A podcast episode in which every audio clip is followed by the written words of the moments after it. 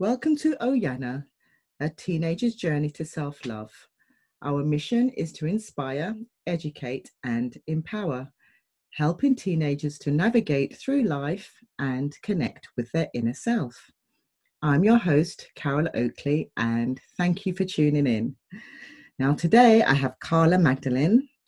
Carla and I have recently, Carla and I have recently become friends, and as I, as the time has progressed, I've just loved her, like her no nonsense, empowering, and resilient spirit. And I'm so looking forward to our friendship blossoming. And yeah, I think it's going to be it's going to be a great one. Hi, Carla. How you doing? I'm doing well, thank you, Carol. What a lovely thing to say.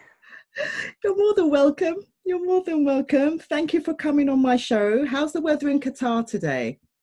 It's roasting hot, Carol. I'm not going to lie. It's really, really hot, and um, I've just been running from the heat all day. Oh, so dear. yeah, it's, it's lovely to look at out the window. The sky's blue and it's nice and bright. Keeps your spirits up. But when you go outside, it's really hot. Oh well, you're in. The, I'm sure you're in the AC now, so you're you're you must be cooled down now. Yeah. Yeah. In oh well, thank you. Like I said, thank you so much for coming on my show. I really appreciate it. You know, it's a, it's an honor. It's an honor to have you, and I'm so looking forward to this interview because I know you've got so much to give, so much to give, lots of advice, lots and lots of advice. so, Carla, today I'm just going to be touching on a few sort of key areas of, of your life, like your childhood, your education, your sort of career journey, well-being, personal development, and what I'd like is to offer sort of key advice um, and tips along the way for our listeners but I think generally let's just as I always say this, but let's generally let's just go with the flow and see where the conversation takes us. Okay. Yeah, sounds good to me. Sound good? Great. All right. Um, can you tell our listeners a little bit about your childhood, please? Um, well, I was born in Scotland. Um, my dad was an immigrant. He left Jamaica in the 19 whens. I don't even know when now. Seems like ages ago. Um, and he travelled all over the UK looking for work as an electrician. Um, and he was up and down the country. He ended up in Scotland at one point, and the rest is history. I was born, my sister was born, my brother was born. There were three of us, and um, I spent the first nine years of my life in Scotland, which was quite interesting because I was I was one of well, we were three, the only three brown children in the whole town, I think. Wow. Um, and my dad was well known um, as that black man with the three kids or the two kids at that point because he moved around quite a bit in Scotland as well. Mm-hmm. So I Mhm. spent nine years of my life in Scotland. So my early years experiences were there. Um, and I still consider that my home, I think, Okay. because I spent so long there. Um, and I moved to England when I was nine. I lived in a place called Nottingham, which was somewhere that I really didn't like. Even from the day I arrived, I remember pulling in um, to Nottingham um, and being on the bus and I just didn't like the look of it. It was very industrial. It's funny because I didn't know the word industrial at that point, but I, I knew I know what industrial looks like um, from that first image of Nottingham. Um, and I remember pulling into the main high street and just looking out the window and thinking, this is horrible because I came from such a beautiful place. I came from a, um, a West Coast, um, almost like a seasidey town, Mm. if I can say that. Um, and one side was the sea and one side was the hills. So for the first nine years of my life, I just knew hills and sea. Um, so then to go in the inner city, it was really a, a culture shock. Um, but also, I remember one of the first, first things that I did was I'd say, I said to my dad, Daddy, there's a black man. And I'd keep looking out the window and saying, Daddy, there's a black man, and another one, and another one. Um, because I was aware that my dad was black. Um, funny, uh, back then I didn't see myself as black. I just knew my dad was. You know, I knew that I was something coloured. Um, so colour and culture and race was a big part of my childhood. Um, I Mhm. remember that being one of my first experiences in England was just seeing that there were lots of people that looked like my dad. And my dad used to talk to me a lot about race. And he made it clear that that was one of the reasons why he moved to England from Scotland because he just wanted to be around his people. Um, and he didn't, it wasn't a case of being a minority, it was just being the only one Right. and he wanted to be able to get Jamaican food. mm-hmm. which I mm-hmm. remember him talking about a lot. Yeah. He'd say, I can't get any plantain and I can't get any. And we used to laugh at the names um, as kids. But now I've grown up, I know what plantain is, you know, and okay. yam and all these things. But mm-hmm. I remember him saying, I can't get any plantain. And he'd get really mad about it. Oh, bless. Um, yeah, so that would be my, I think, one of my earliest childhood memories um, that sticks with me. Um, and just my dad was a single parent.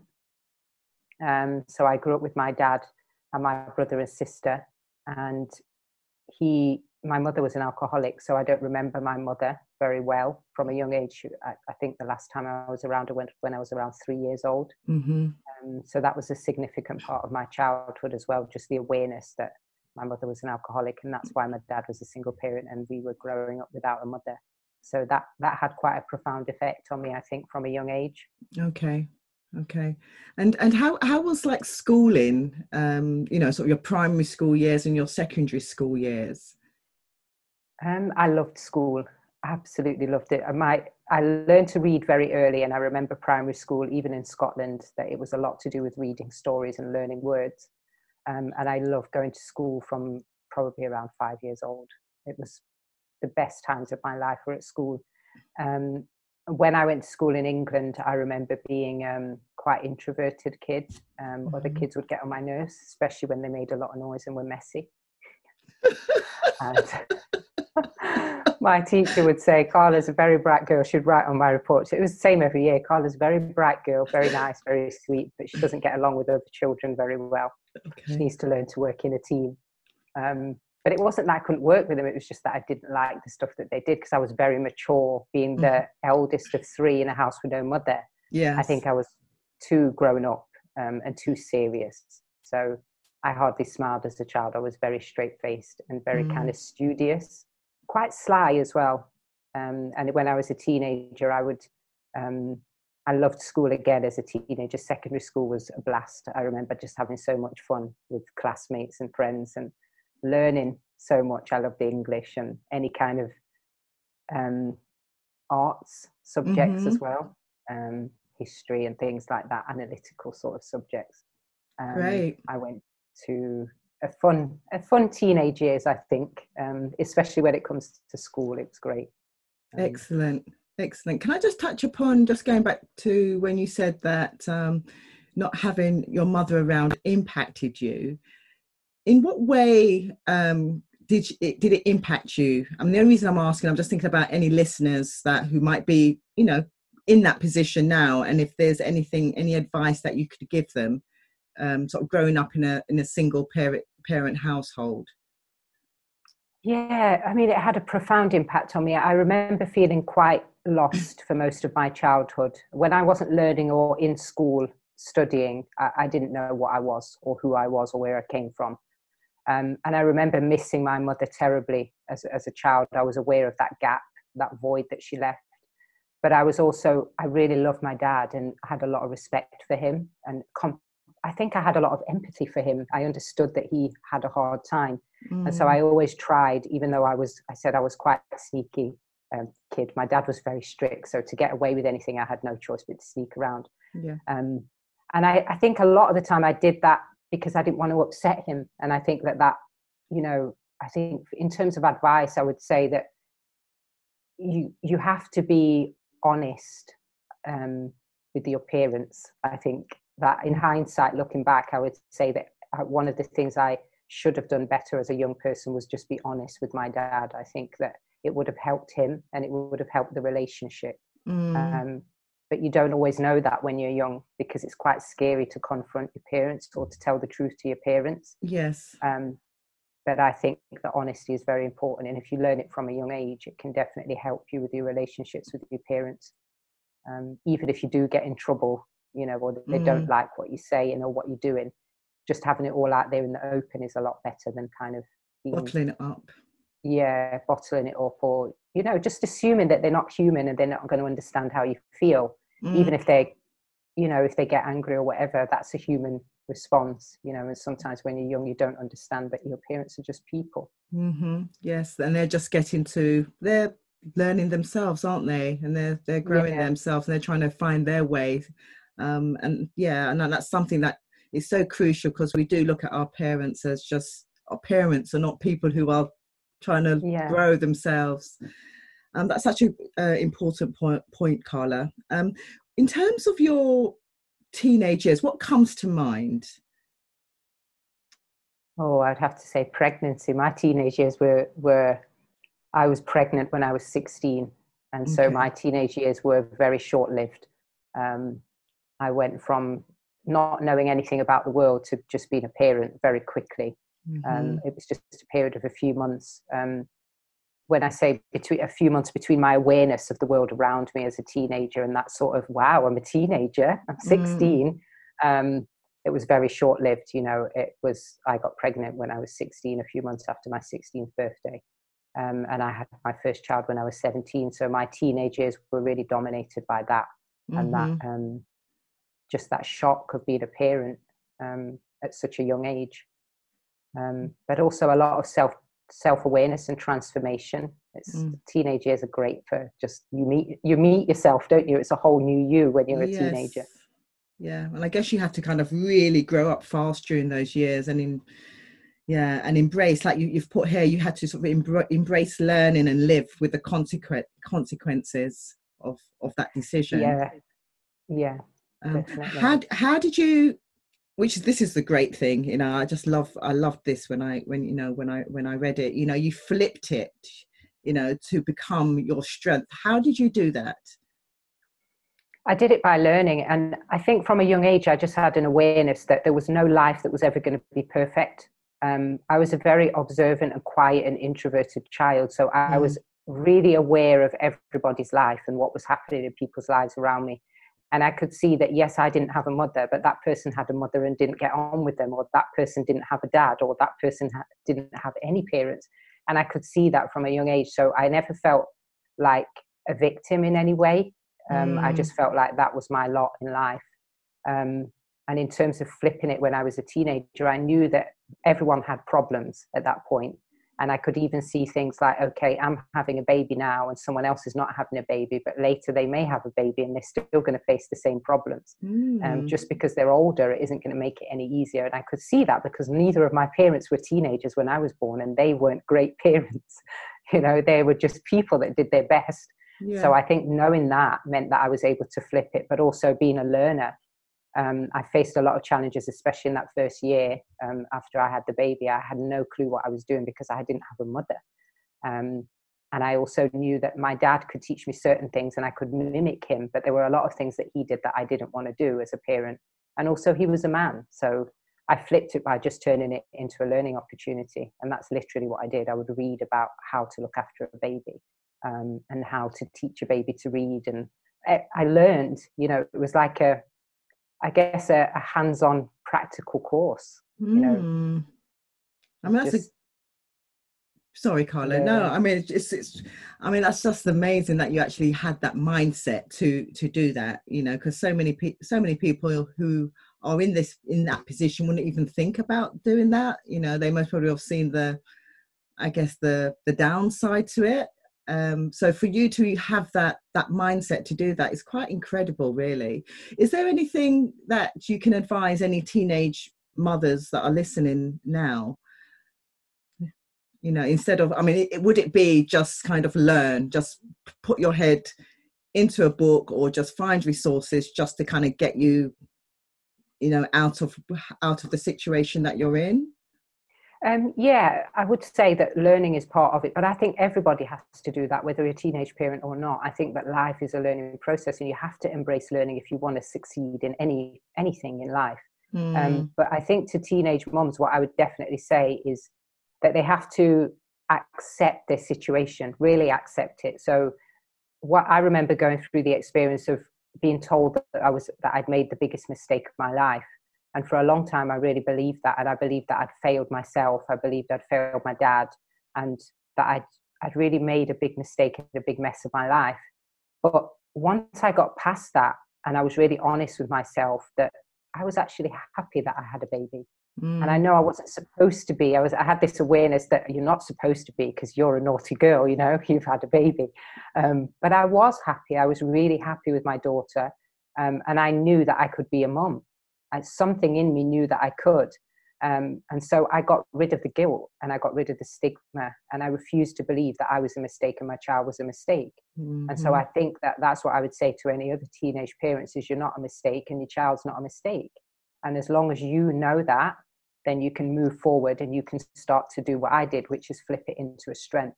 Um, right. But if you have any kind of guilt or stigma or this aware, this feeling that you're a mistake and your child's a mistake and mm-hmm. it's the mm-hmm. worst thing you could ever do, that's really what you need to tackle first. Mm. Um, and I think I I was aware of the fact that it was the consequences of my actions. I understood cause and effect, um, and I didn't want to be that person that was just like unaware of the fact that I'd made a decision and it had a certain outcome.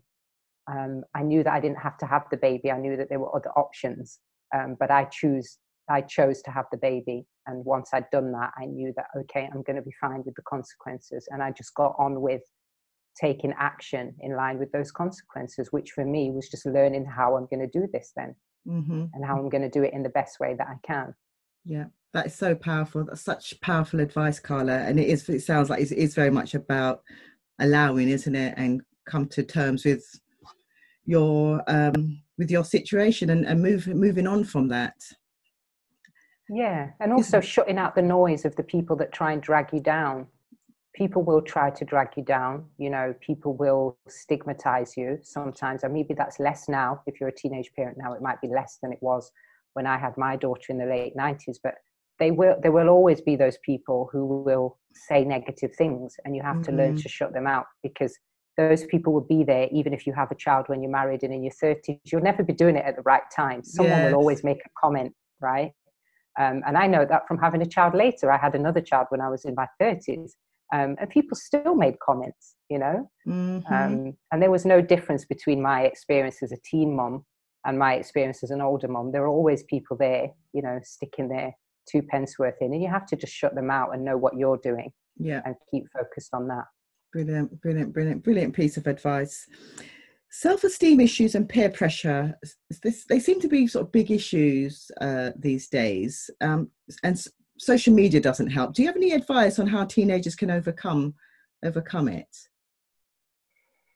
Oh yeah this is a tricky one carol. I would say definitely the social media you've got to limit your social media um, either limit it or control it for what you want it and harness it into what you want it to do i think a lot of young people use social media without an intention. So they're on Facebook, Instagram, and all of that without really knowing why. So if you said to them, Why are you on Instagram? they would say, Well, everybody's on it, aren't they?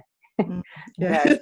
um, when you're on it for a reason, your action should then be in alignment with that reason. So if you're, for example, if you want to be a model, um, and you make an Instagram account to show yourself off on Instagram, show off your outfits or your figure or whatever it is, every photo that you would put up there would be in alignment with that goal of trying to get a modeling contract or mm. trying to mm. get you know a following but a lot of girls do that and they're not even models they don't even want to be models and they don't want that attention that a model would want but they still do it mm-hmm. and you know so and that's just one example there'll be kids on there following all sorts of things that aren't in alignment with their goals um, so i would say if you're going to use it use it but have a clear goal for why you're using it and make sure that every action you take is in alignment with that goal. That can be tricky when you're young, but I think if you nail that from a young age, you'll find yourself getting the results that you want in life much quicker. Yes, and you'll um, be in um, control. Yes, um, and a lot of young people are really good at this. I'm, I love how assertive a lot of young people are now compared to me when I was young. It took mm-hmm. me a mm-hmm. long time to figure out how to align actions with my goals. Um, but also in terms of peer pressure, it's the same. I think social media is a form of company. When I was a kid, my dad used to say, Show me your friends and I'll show you who you are. Yeah. But now that's the same with your social media. Mm. You know, if you've got all those friends, look at your friends on social media and decide if those people are where you want to be. And if they're mm. not, why are you hanging out with them, whether that's in person or in social media? Yeah. You know, your company, your peers is a big thing because peer pressure can actually get you good places. If you've got mm. peers that are pushing you to achieve what you want to achieve, you're going to make peer pressure a force for good in your life. Yep. So you just need to choose the right peers, don't you? And yes. then peer pressure is going to be it's going to be your friend. It's going to be accountability. We know this as adults, you know, mm-hmm. um, that it's, and it's the same if you've got if you want to pass your maths exam the best people you could hang out with are people who also want to pass their maths exam yes. People yes. who hate maths are probably not the right people for you to hang around with you know yeah. at that time because it's going to make it harder for you to reach the goal. They're going to be like oh why are you doing maths? Mm, no absolutely. It is very much about being smart with who you mix with isn't it? You yeah. know like like your dad my mom was very much the same you know she used to say watch watch your company. But at that exactly. age you, just you just don't know what that really means you know? It's only until you kind of get, you get older and you're a little bit more wiser you kind of understand you know understand where they were coming from. So it's very much as, as you said um, carla and it's also just letting being around people who love you for who you are you know? You know you can mix with people who are great and are doing good things and are in line with what you're doing but i think equally they have to accept you as a person and um yeah and just embrace you as you as you are. So i think that's i think they kind of go hand in hand uh, for me. Do you have any advice to our listeners who do not know what they want to do when they leave school or they're sort of getting pressure from loved ones who have a different vision to theirs Oh yeah, um, yeah. I think this is really common, and in all honesty, a lot of adults, even though they pretend and they talk a lot of stuff, they don't know what they want either. You know, sometimes you don't know what you want until you know what you don't want. Um, and I think when you don't know, you just take one step in the direction that you know you want to go in. Yes. Um, and you can base that on things like what you love. I think that what you love to do um, and what you're good at are the places where you start when you're trying to figure out what to do. So, what is it that you could do for hours and hours and you truly love it? Um, and what is it that you do that contributes something to the world that other people truly love?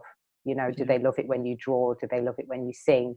And where those two overlap, what you do and what other people love and need in the world, that can be a place for young people to take a step forward. Um, and I think if they keep in mind all the time not having things in their life that don't align with them, that don't make them feel at peace, um, mm-hmm. um, and that don't give them a sense of satisfaction, I don't think it's always about being happy either. I think it's more about having a, per- a sense of purpose. Mm-hmm. I think sometimes we say, oh, just do what makes you happy. But laying in bed all day watching telly and eating popcorn might make you happy, but that's not really going to be a long time life thing, is it? Mm, You're not mm, going to be yeah. able to unless sustain that thing as a popcorn reviewer. I've never heard of that. You could be the first one, you know. Um, but yeah, I think it's about purpose mm-hmm. and feeling a sense of peace and contentment, and also the things that really don't give you peace and really annoy you or mess with your energy. You don't go in that direction; you go in the opposite direction, and eventually, I think most people find their way. Yeah. Um, yeah. At no, any age. Absolutely, absolutely. What less? I mean, here I, I asked the question what life lesson or topic do you wish they taught at school and you you've, you've said you know to being authentic can you elaborate on that please yeah a school is all about information and and i wish i could say that it's changed now in 2020 but it, there's nothing different about school now than there was when i was at school it was all about teaching you information mm-hmm. and it was all about shaping you for a society that was going to deem you successful or unsuccessful but it, there, there is no mention of being absolutely authentic and being truly who you are and i wonder if that's deliberate or if it's just a oops we missed that in the mm. curriculum um, and it sounds really obvious when people people say it a lot it's like a cliche or be who you really are but when you really look at what that means most people find it a challenge because being who you are is always going to come with consequences and it's mm. yeah. going to come with good stuff that comes you know and but it's also going to come with what we see as bad or negative consequences. Yeah. And it's those things that push people away from being who they are. So if I'm really shy, um, and that's who I truly am, I'm a really quiet person and I like to keep myself to myself. Once I realize that that means I'm not popular, I suddenly stop wanting to be shy now and now pretending to be an out there, gregarious, you know, person. But that comes with consequences as well. You can never escape consequences. Mm. And in the mm. long run, by not being who you are, I think that's why we find a lot of people who are in their 30s and 40s that are like, I just don't know who I am anymore. Because every time they've faced pressure from somewhere, they've put on a new version of themselves to please mm-hmm. people mm-hmm. or to avoid a negative consequence until they're like, oh, where's the real me mm-hmm. you know um, and so i think at a young age if you can just be who you are and schools can allow kids and teach them actually what it means to be authentic yes um, to talk how you talk to walk how you walk dress how you dress and whatever happens to you as a result of that take it and embrace it because Mm, it wouldn't matter if you if you pretended to be a completely different person there is no way that you're going to avoid negative consequences Yeah. so just go just travel your path and stay there yes um, and it's not it's also about speaking your own truth saying how you really feel um, saying yes and no and meaning yes and no Mhm, um, mhm. and being confident to say no that's not for me. Um, and even when people try and intimidate you you still say no it's really not for me thank you for your advice or thank you for your pressure but i don't Mhm. want it um, and i think schools actually have a duty to teach that but they don't um, Yeah. so that's why i mentioned that Yeah, and that's going to be my my next question. Actually, do you think you know it's their duty, or do you think it should be on the school curriculum that you know kids should learn about self help and, and personal growth and you know all that all that sort of thing? I, I just think it's so important because as you get older, you know if you learn about these things at an early age, the deprogramming becomes less. You know if, if you're at one with yourself at a very young age, you know the peeling off the layers are less. Uh, so I, I just think it's just something that I think the school system needs to identify and to, yeah, put on the on the school curriculum. No, definitely. Yeah, I think so. I'm not sure if they see it as their responsibility, or even a lot of people might not agree. They might say, "Well, that's not what school's about." Mm. Um, and I don't know if it necessarily needs to be a discrete subject or, you know, explicitly uh, in the curriculum. It can just be in the hidden curriculum. And I think Mm, in some way, kind of where it's made its way in, um, in things like um, social and emotional aspects of learning. Some schools do that, and I notice it kind of dropped off in the last few years. I'm not sure why, but also I guess it's parental responsibility as well. Mhm. Maybe schools feel that that's a parent's job to mhm, give the kid the confidence to be authentic. Um, and also part of it is just self-development. I think young people have it in abundance as well, authenticity. But they there is a certain age at which they get pushed away from it, um, and that's a different for different people depending on their experiences. But I, I love the way that young people would just be like, "No, stick it. That's not for me," you know, and you'd be like, "What?" um, they they have it, but they just need to sometimes know how to balance it out. I guess. yeah. No, absolutely, absolutely. You used to be a teacher. you used to be in education. Um, hence why I don't know if you, our listeners, you've realised that Carla is very knowledgeable. You know, when it comes to sort of the education system and what's going on. But now you've just started, you know, putting energy into your new business. Can you tell our listeners a little, little bit about what you're what you what you're doing? And it sounds very exciting, Carla. Yeah, um, it is. I'm having so much fun. Um, and so this is an example of finding what it is that you love to do and what the world needs and that contributes something.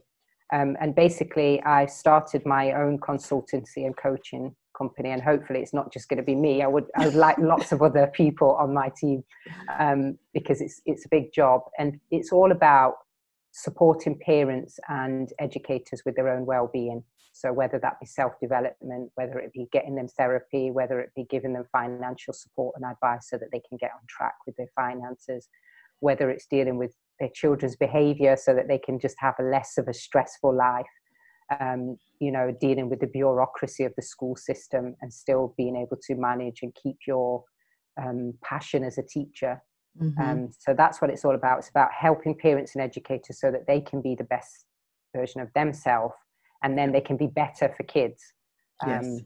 and it's aimed at those who work with and parent children between the ages of 5 and 14, 14. years old um, and so it's, it's a lot of fun it's still in the beginning stages i'm building lots of partnerships and networks and websites and all of that kind of stuff. exciting, exciting. yeah it's so much fun carol um, and it just gives me so, there are so many things to think about Mhm. um, and so many different people out there who need help um, Yes. and need pointing in the right direction to the resources that can help them.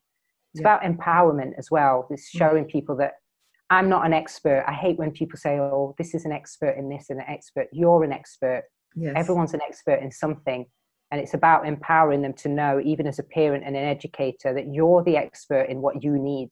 Mm-hmm. You're the expert for your children, you're the expert for your students or your classroom um, or your work environment. Yeah. And you've got these tools already inside of you, and you just need someone to empower you to bring them out and that's mm-hmm. what i'm trying to do that's what i'm building on fantastic sounds great you know i you know i wish you well carla it's just yeah it's just it's going to be so empowering and inspiring and you know the products that you're going to be working on i just think it's just going to have well it sounds like it's going to have a, a massive impact on parents and educators can you tell our listeners about the learning content and what is your what's going to be your number one message or values that you're going to try and put across your material? Yeah so it's number one is all about empowerment empowering people to know that they have the answers. This comes from my experience as a teenage mom. People don't think teenagers know how to be moms but i showed them that they do. Okay. and i was determined to do that from a young age and that's because i knew that if a grown up at 30 can know it and learn it i can as well. I just need to figure out how Mm-hmm. Um, and that is for me, it's about empowering people to know it doesn't matter what your circumstances are, it doesn't matter what hurdles you've had to overcome. All you need is to say, right, I'm going to do this. This is where I want to be, and you can get there. And so for me, I'm building courses. Mainly, it's about courses at the moment. I've got online courses that I'm building for parents and educators that deal with all areas of well-being so it's not just about meditation and all that. There's lots of stuff to do with meditation. It's about things that are specifically needed for parents and then things that are specifically needed for teachers. Okay. So for me, a big one, for example, is financial well-being for parents. That was my one of my biggest hurdles that I had mm-hmm. to overcome as a teenage parent. It was just that you're not old enough to earn a high income, plus you've not finished your education, plus now you've got these expenses um, and I had to go through a lot of financial stress um, raising my daughters first. I had I had two daughters as well, Carol. When by the time I was 19, I had two children, wow. and so I had to put myself back through education. Mm-hmm. I had mm-hmm. to figure out how to make a living, um, how to pass my driving test, where to get the money from. So it's about that as well. It's about financial well-being as well for parents, Great. particularly parents that come from backgrounds where they didn't have that um, financial support. You didn't mm. have a mum to buy you a car or a dad to give you a deposit for a house. Um, so that's what I'm about. I'm about those tools and also um, giving coaching and consulting services. I have like subscription packages that parents could sign up for. Um, and also for parents who struggle because there's so many coaches and consultants and stuff out there, but they charge an arm and a leg. Mm. And if you're mm. struggling, I, I, could never have afforded to get a coach when I was looking after my kids because I just wouldn't have had the money. Um, so what I'm doing is building it in a way that parents can have access to it if they're on low incomes or if they're really struggling and they can't afford to pay anything, they can yeah. still reach out and they can still get some support that's going to get them back on track. Also, things like resources that are out there for free that parents don't need to pay for, but they just don't have the time to do the mm. research mm-hmm. or to find somebody that's going to help them. Um, I've also got things like that, you know, services that can do outreach and do research and things like that for people so they can get the help that they need. Amazing. Um, that's it sounds amazing. Amazing amazing amazing. Yeah i think it's uh, it's going to be very powerful you know what you're what, what you're well what you're doing is powerful. And i can i can like i said earlier is i can see it making a huge impact. So well well done you. Well done you. Do you have any personal habits or daily routines you feel have contributed to to where you are now uh, yeah, um, I always put certain uh, notebook. First and foremost, I would say my notebook. I carry a notebook with me all the time because I don't have a good memory, but mm-hmm. I have a mm-hmm. lot of ideas and I have a lot of responsibilities. So I use a notebook as much as I can to kind of organize myself. And I would say, following on from that, I'm a big scheduler. Everything is scheduled for me. Um, it just helps me to feel calm and centered and in control of what's going on in my day. Um, I'm very organized as well, so I keep everything in order. I know where everything is. Ask me anything in my house, yeah. Carol, and I can tell you where it is. Even now that I'm moving with all bags, I know exactly which bag has got what in it. You're my um, type of girl. you yeah, sound like a bit like me. so those are my my my lifesavers. Mm-hmm. Um, I think also I'm a very spiritual person. I like to spend some time every day doing something spiritual. Um, and it's not always that I'm praying or, you know, it's not always the obvious stuff. It's sometimes it's just sitting nicely, calmly, and just having a coffee in peace. Mm. You know, without people stressing me out. I'm, I do not buy into stress and like a hectic lifestyle. I've been there and I know that it's not good for you. Yes. Um, so I always find that time to kind of center myself and think about the bigger picture. Um, so when I'm under pressure, I'm like, maybe I'm flustered in the beginning, but then mm-hmm. afterwards mm. I'll sit down and I'll center myself and I'll be like, you know what, I'm going to take a shower or I'm going to have a coffee or I'm going to burn some essential oils and the world can just go away for a while. so I'm strict about my me time. You okay. Know, my evenings and things like that. I, they're a must for me to unwind and relax. Okay. Um, and just a walk also. I'm a big walker. Great. Um, when I'm in my habit of walking, I have to walk at least an hour a day, mm-hmm. Preferably mm-hmm. by myself at my speed without anybody um, in company, just so that I can process and keep fit and just like take care of myself.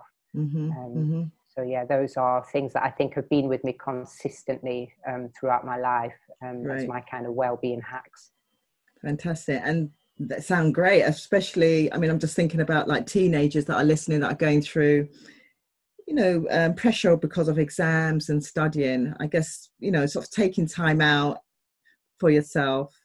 I think that's one of the key things isn't it? I mean is there any advice you can kind of give any teenagers that are going through sort of stress because of their exams or even because of the current climate that's yeah. going on at the minute?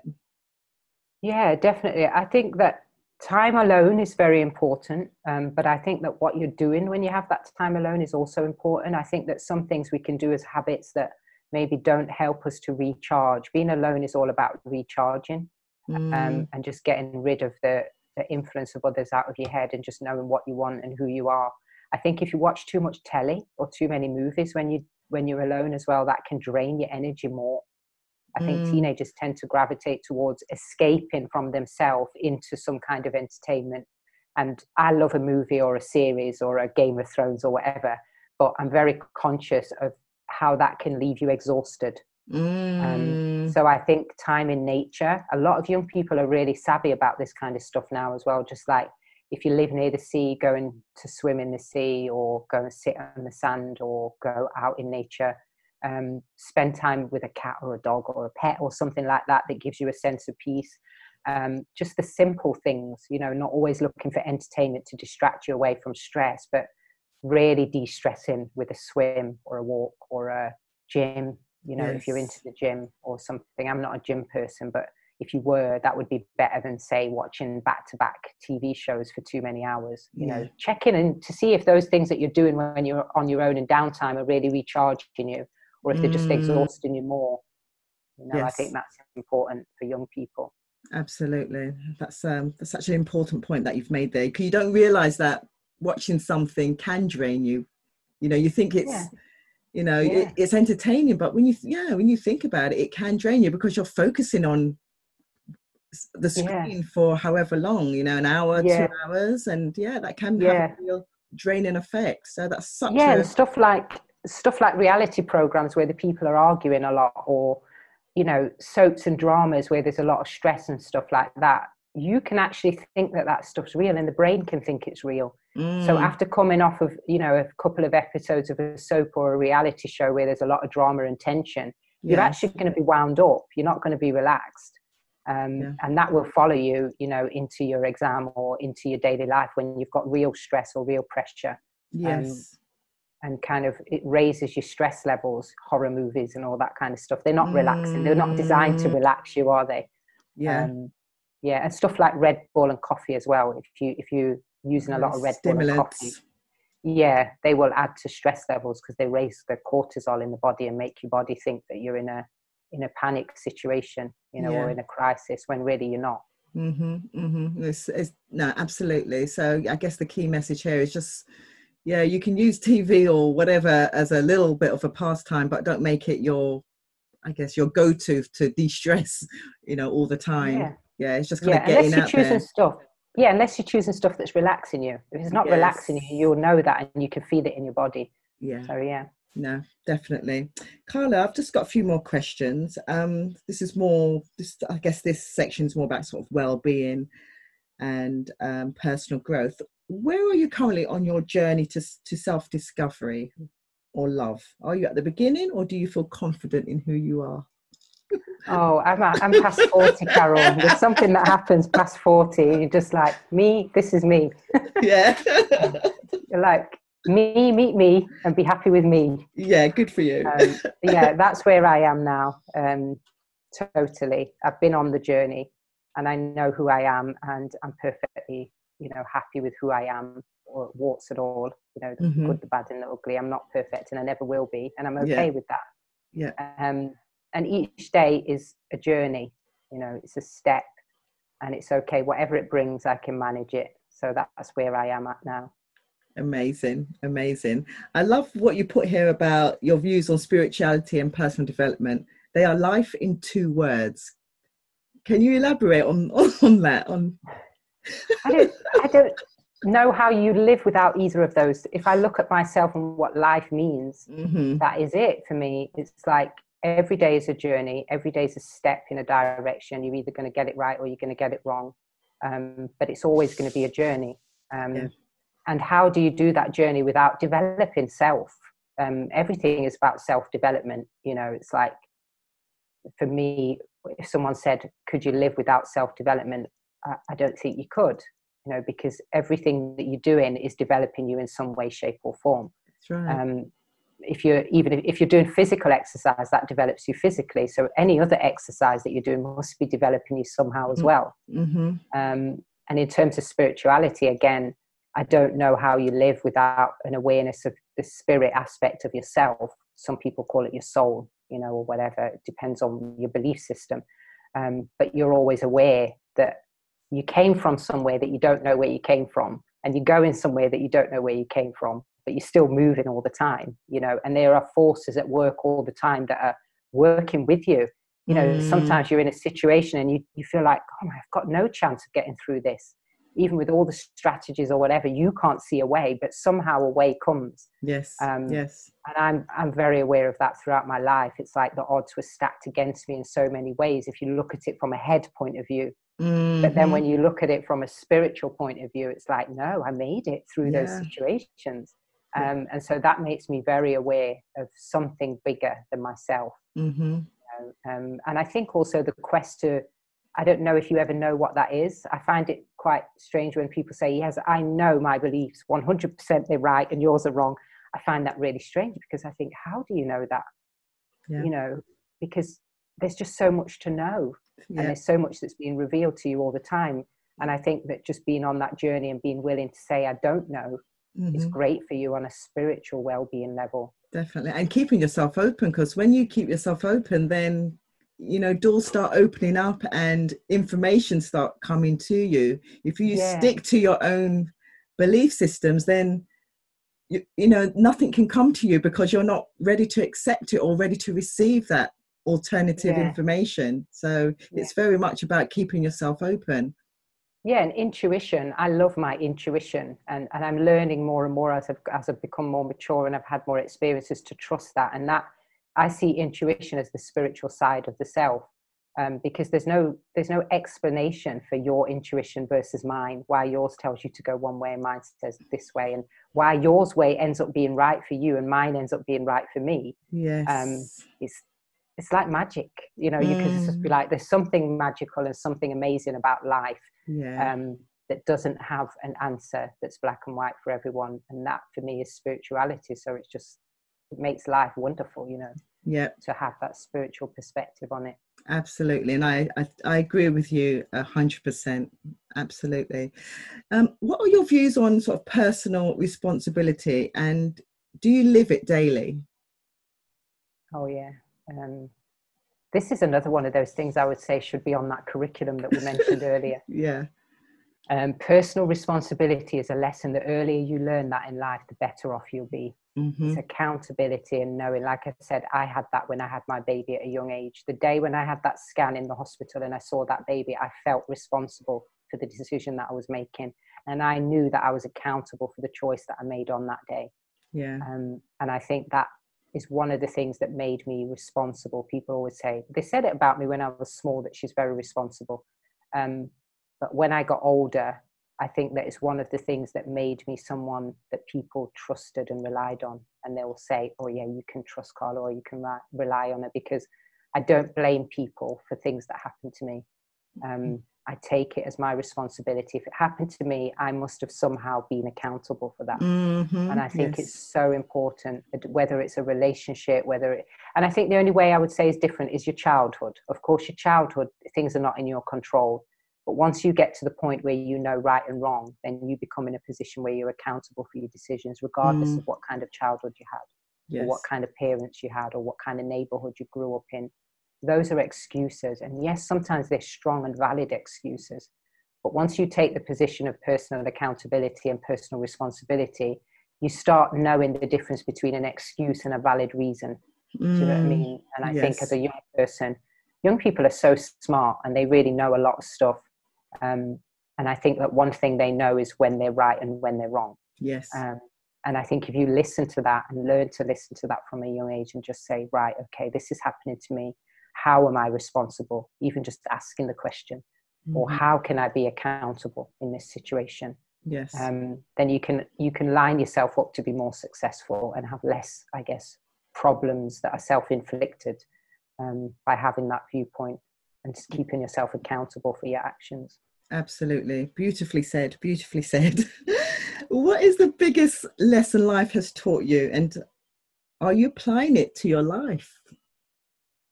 Oh, well, that's a lovely one, Carol. Um, I think the biggest lesson I'm going to answer from my heart is that you are loved. You are loved, regardless of who you are, where you came from, what you went through, what you did or didn't have. You are loved. Mhm. and you just need to figure out how and where you are loved and then you need to share that with other people and yeah i live that every day i knew that from a young age that it, it sometimes it was tough carol especially when i was a little girl and i would just be lost in the world but i knew i was loved and i don't know how i knew that. I knew it from people around me maybe from and, and i saw it in everything. Love is in the sun when it shines on you. It's in the flowers that are on the pathway. I remember one time when it was my birthday and i saw the flowers and i realized that i was a spring baby. And i was like that means when it's my birthday there are flowers you know. And i was really grateful that flowers were out when it was my birthday. And so Mm, i think just knowing that you're loved by something greater it doesn't mean if it, it may not be your parents they may have, have made a mistake you know your siblings may get on your nerves or the next door neighbor might be annoying but you're still loved yeah. um, and I think knowing that, regardless of what's happening in your life, will keep you get going through tough times. Yeah. Um, and also, you love you. You learn that then, okay, well, I love me too. You know, so I think that's it. That's the main thing for me. Oh, oh, that's beautifully, beautifully said, Carla.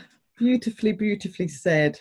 I've just got a couple more. I keep saying this. I have got a couple more questions for you. What would you say to your 13, 18, and 21 year old self? Oh, this changes every day. I think it depends on the day.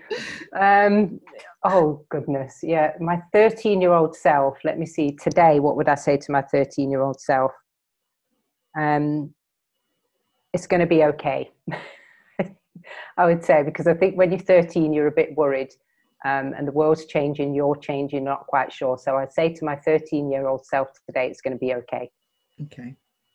Um, Your 18? my 18 my 18 year old self i would say be who you are i would Mhm. say that at all those ages but i would to my if i think about myself at 18 i would say be who you are um absolutely 100% no hiding no pretending.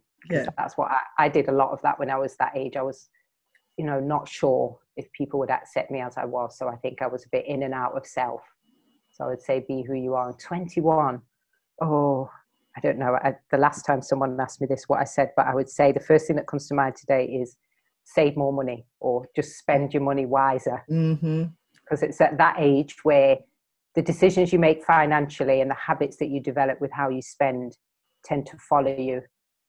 Um, Yes. So I think it's really important to just be to be financially literate Yes. at that age um, is my number one. But like I said, that answer would change every day. Depends on my instinct or what my you know what my intuition is saying because Yeah. so much you can advise people isn't there at those you ages? can. No absolutely. Absolutely. And you can like you say you, you can because obviously you've been through so much in those age groups as well so it can change every day you know? You think okay this is what i did in this age group this age group but no maybe i can learn from this from this age group. So absolutely i i, I can completely understand when you say you know things can change from from day to day Yeah, I think listen to your parents as well when you're young. Yeah. If you have parents or older people who are guiding you, there is going to come a time in life where you're going to agree with what they say, even if it's not today.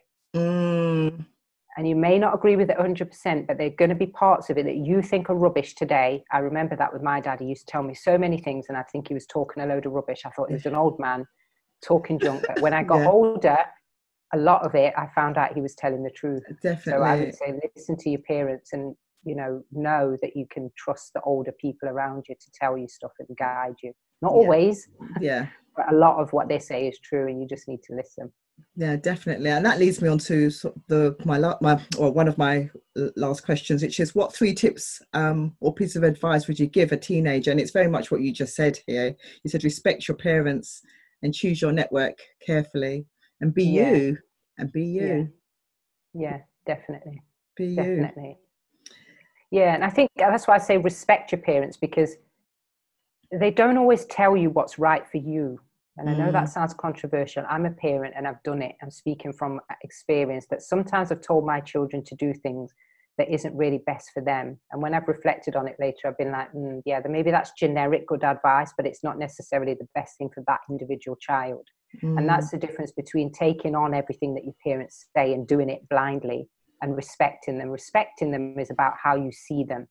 Um, they brought you into the world and they're sacrificing for you and they deserve you to speak to them politely, support them, you know, be a, a, a good person around them, you mhm. know. And even if you disagree, there's a way to say, look, mom, I love that advice that you've given me, or thank you so much for giving me that advice, but I really don't think that's going to work for me, and I don't want you to be hurt. Whatever it is, however you're going to say it, but do it in a respectful way, yes, um, because Yeah. parents are a treasure and they're not around forever, and you have to respect them while you have them, so that Yeah. you can get the best out of them. You know? Yeah, absolutely. That's so that's beautifully said, Carla. You know, it is your parents are your parents at the end of the day, and it's and it's like again comes down to communication. You can you can say things, but it's the way you say them, isn't it? Yeah, and that's an art. If you learn that at a young age, you'll go far in life. You know, Yeah. your parents are a testing ground for how how well you can communicate when you're under pressure, I guess, or Yeah. in tense situations. It's practice, training for you for real life. Definitely, definitely. My last two favorite questions. What legacy or impact would you like to leave? Oh, again, this is another Does one it of them that change? changes every day. It is because it's it, it's based on where you're at, isn't it? This is part of that life journey. You get where I was last week or last month is not where I am today. Um, I think the legacy is all of just what I've said. I think that I want people to know um, that this world is a good place that's full of love, and you you are here, you are loved, and you're here to give and share. And as much as you can give and share, um, do that Yeah, you know. Um, and to be an example i think i, I like being an example or um, something that people who have been through a difficult time can look at and say okay if she did it i can. If she made it i can. If she can go through that and be nice to people and show respect to people then so can i. Mm, it's doing the most good that you can regardless of whatever you've been through um, you know that for me is, is really important and i hope that when i'm not here people will say of me yeah she did good in the world you know Yeah. she left good stuff in the world whether Yes. that's my children or you know my example or my work or whatever i would like that to be my legacy oh, that's beautiful, Carla. And my last question What's the most important message you would like to leave with us today? All of everything Um, you've said, pretty much, but yeah. yeah. okay i'll keep it short be you and you are loved yeah. that's Lo- it love yourself as well. Yeah. Yeah. You put here, love yourself, which is beautiful. Oh, Carla, that was great. We've come to the end of the show. Oh, thank you so much. It's such an honor to have you. You know, um, I really appreciate you opening your heart to to us and being your authentic self. I really, really appreciate that. So thank you so much. Thank you so much.